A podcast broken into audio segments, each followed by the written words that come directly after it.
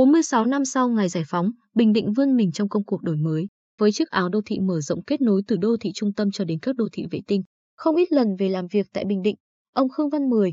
Phó Chủ tịch Hội Kiến trúc sư Việt Nam, ngạc nhiên trước tốc độ phát triển nhanh về đô thị của tỉnh. Không gian đô thị được phát triển gắn liền văn hóa truyền thống. Các khu đô thị đều xoay quanh trục hệ thống cảng nước sâu Quy Nhơn, hành lang ven biển, DT369, hệ thống giao thông quốc gia kết hợp với hệ thống đầm, hồ, sông, núi, biển phong phú, tạo sự đa dạng trong mô hình phát triển không gian đô thị. Những công trình trọng điểm góp phần làm khởi sắc diện mạo đô thị tỉnh phải kể đến là đường Xuân Diệu, quảng trường Nguyễn Tất Thành, trung tâm hội nghị tỉnh, thành phố Quy Nhơn. Các dự án mở rộng, kết nối giao thông đã tạo được sự gắn kết về không gian và mang lại những giá trị cảnh quan như tuyến đường trục khu kinh tế Nhân Hội, sân bay phủ Cát, quốc lộ 19 mới, tuyến đường phía Tây tỉnh, từ nút giao thông Long Vân, thành phố Quy Nhơn đến xã Canh Vinh, huyện Vân Canh, hầm đường bộ Củ Mông. Nhiều công trình cao tầng ven biển Quy Nhơn như TMS Luxury Hotel Quy Nhơn Beach,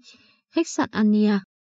Gelis tạo điểm nhấn quan trọng cho không gian kiến trúc cảnh quan đô thị thành phố. Đặc biệt, các dự án tại khu đô thị khoa học và giáo dục Quy Hòa, phường Gành Giáng, với Trung tâm Quốc tế Khoa học và Giáo dục liên ngành, tổ hợp không gian khoa học, công viên sáng tạo TMA Bình Định gắn phát triển khoa học, giáo dục với du lịch, hướng đến xây dựng Quy Nhơn trở thành thành phố khoa học. Toàn tỉnh có 22 dự án khu đô thị đã đưa vào sử dụng và đang lựa chọn nhà đầu tư với diện tích 634 ha, tổng mức đầu tư 41.763 tỷ đồng, chủ yếu phân bố tại các đô thị Quy Nhơn,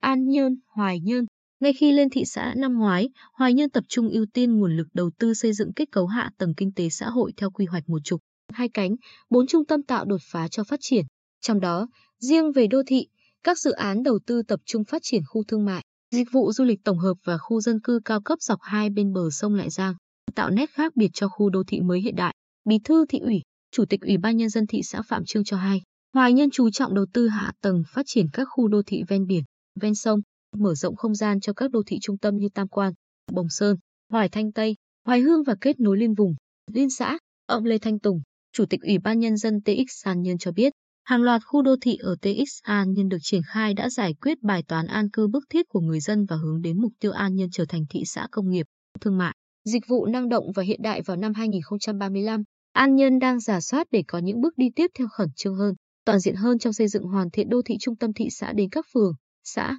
Đầu năm nay, sự xuất hiện của nhiều doanh nghiệp lớn đầu tư hàng loạt dự án đô thị vừa tạo động lực phát triển kinh tế xã hội của địa phương, vừa định hình vóc dáng rõ ràng hơn cho không gian đô thị Tuy Phước. Điển hình là các dự án khu đô thị và du lịch sinh thái Diêm Vân, xã Phước Thuận, diện tích 130 ha, tổng vốn đầu tư 4.990 tỷ đồng. Khu đô thị xanh Đông Bắc Diêu Trì quy mô đầu tư 45 ha, tổng vốn đăng ký 2.255 tỷ đồng. Trong khi đó, theo đề án điều chỉnh tổng thể quy hoạch chung xây dựng khu kinh tế nhân hội đến năm 2040, quy hoạch phát triển đô thị xanh thành phố Quy Nhơn đến năm 2030, không gian đô thị Quy Nhơn gắn kết từ đầm phá, đầm thị nại đến đô thị sân bay, sân bay Phù Cát và khu công nghiệp đô thị và dịch vụ BKMX V-Ship Bình Định, khu công nghiệp,